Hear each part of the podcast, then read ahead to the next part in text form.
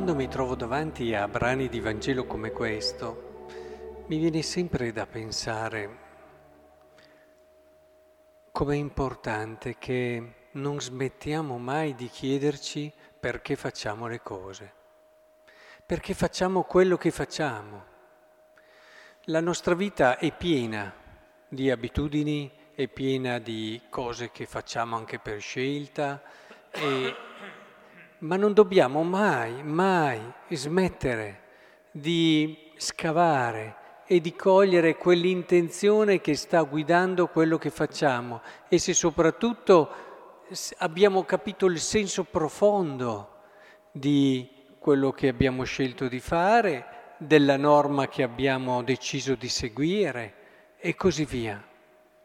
Perché si può fare una scelta dicendo io osservo questo comandamento perché ma tante volte possiamo fare questa scelta anche per dei motivi che non sono eh, i motivi veri che hanno ispirato il comandamento. Facciamo un esempio. Facciamo un esempio. Uno parla del comandamento di amare il prossimo e allora si impegna a fare il servizio verso gli altri.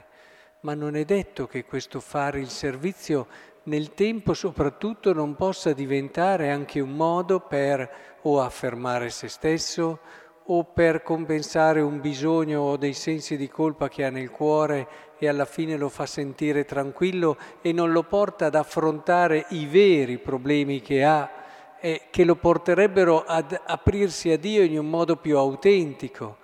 Può eh, attaccarsi talmente tanto al suo servizio che è, diventa quasi una cosa privata, personale e che non accetta di metterlo in discussione. E alla fine si va a snaturare il senso profondo di questa scelta di servizio, che invece di diventare un qualcosa che io faccio per un bene, rimane questo aspetto, ma arrivo a fare anche molto per me. E questo è un esempio, può, possiamo vedere ad esempio uno che perdona.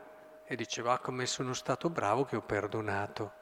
Ma tante volte dietro a un gesto di perdono c'è anche fondo un quieto vivere, nel senso mi fa stare meglio, nel senso che sono più tranquillo. E, e alla fine c'è anche un, per alcuni un sentirsi migliore, più bravo. Eh, sì, ti perdono, però rimane quel senso di giudizio eh, che io dall'alto ho perdonato te.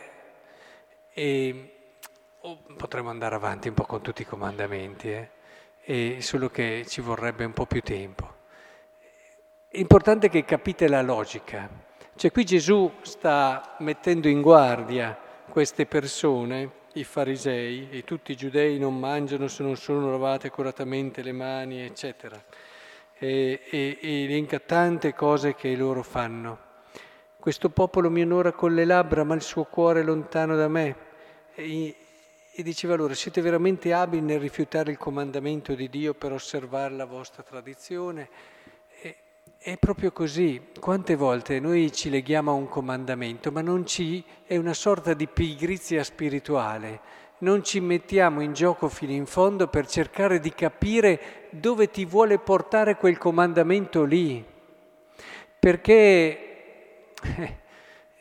la scelta, ad esempio, di essere poveri, noi la possiamo vivere in un modo che ci allontana molto da quello che è lo spirito del comandamento della povertà, così quello dell'obbedienza, dove lo viviamo come un supportare la nostra incapacità di prenderci delle responsabilità, diventa più comodo farsi decidere le cose dagli altri.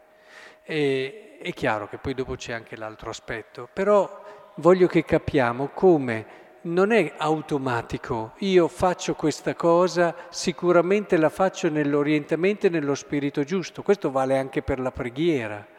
Io posso pregare e magari non sono mai stato così lontano da Dio come quando ho pregato, nel senso che ero solo chiuso in me stesso nelle mie esigenze, nei miei bisogni, mi riempivo la bocca di Dio, ma il cuore era lontano da Lui. E, insomma, quello che è importante e che non viviamo quella sorta di pigrizia che ci porta a non rimetterci continuamente in gioco per scoprire. Perché vedete, la prima lettura in questo ci viene in, in aiuto, ci dice, abbiamo visto no, anche ieri, trasferito l'arca dell'alleanza, da prima era davanti al popolo, poi con Davide è arrivata sotto una tenda e adesso con Salomone entra nel Tempio. E Salomone sta facendo le preghiere, le preghiere questo per la famiglia, poi la preghiera per il popolo, eccetera. E in questa bellissima preghiera dice una cosa fondamentale, ma è proprio vero che Dio abita sulla terra?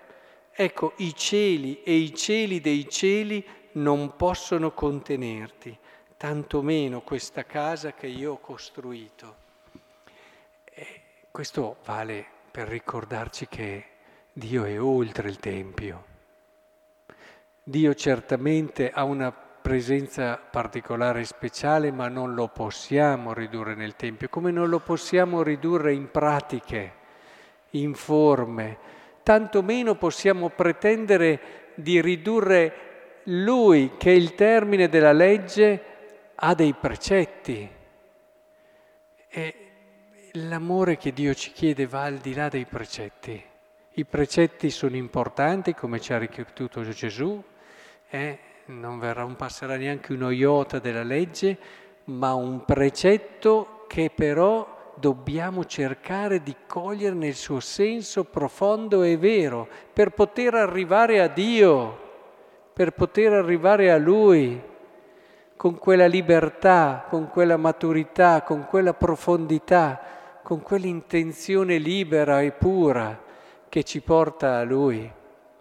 È importante che cerchiamo di vivere questo perché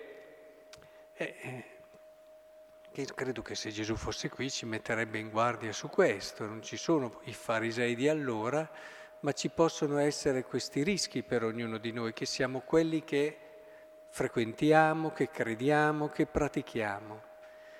Quindi riceviamo oggi come sempre l'abbraccio del Signore eh, quello che facciamo, che abbiamo scelto di fare è sicuramente a Lui gradito, però questo abbraccio ci porti a desiderare di entrarci davvero nel suo cuore fino in fondo e di capire come di volta in volta Lui ci voglia guidare, perché alla fine nella sua volontà, in quell'incontro d'amore, che si realizza la pienezza della legge.